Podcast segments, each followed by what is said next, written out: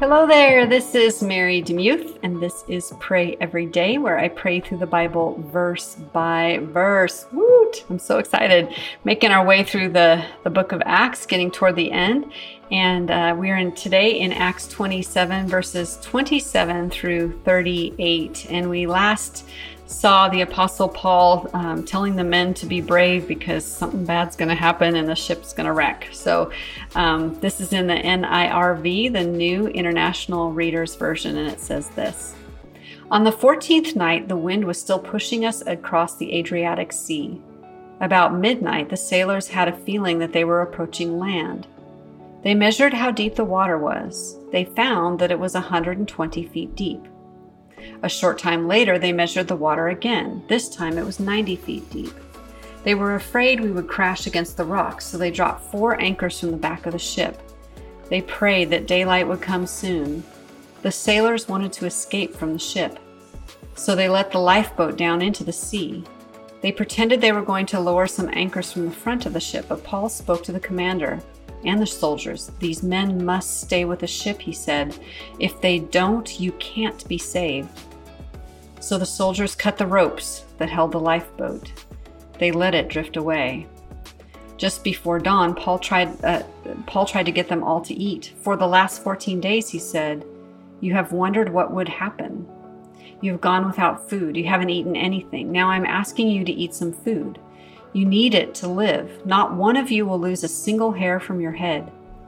After Paul said this, he took some bread and gave thanks to God. He did this where they all could see him. Then he broke it and began to eat. All of them were filled with hope, so they ate some food. There were 276 of us on board. They ate as much as they wanted. They needed to make the ship lighter, so they threw the rest of the grain into the sea.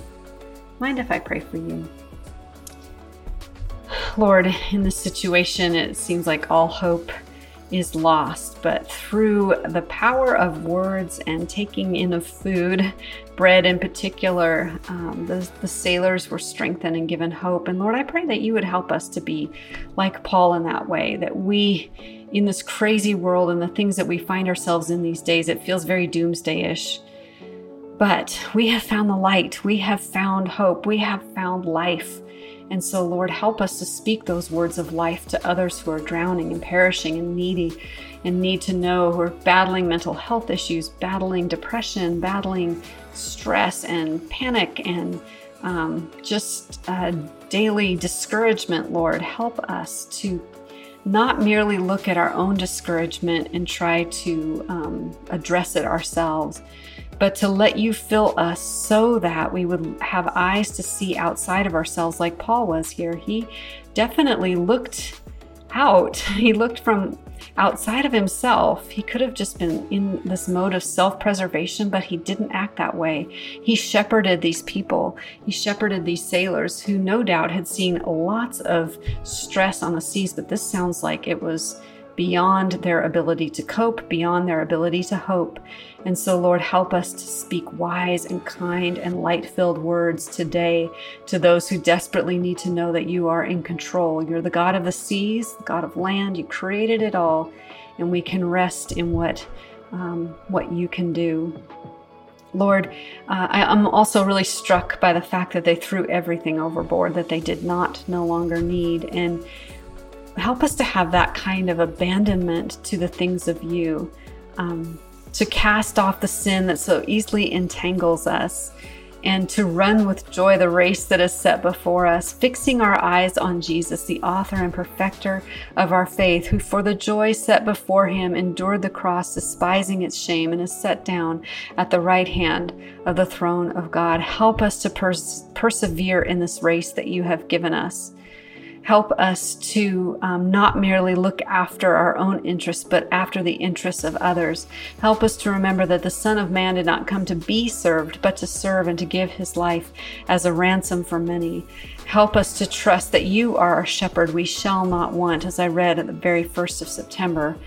Um, you will make us lie down in green pastures. You will give us hope. You'll, you'll set a banquet in the midst of our enemies. Lord, help us as I think about that verse, I think, well, that's what Paul was doing on the ship. He was creating a feast in the midst of, you know, he was a prisoner. So, of course, these people were his enemies, and he created a feast in the midst of his enemies. And you were the one who rescued them all because you are a good God like that. And so, help us to create feasts.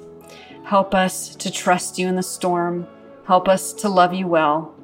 And help us to love others and not be so introspective that we forget that a world needs to know that you love them. I pray all of this in Jesus' name. Amen.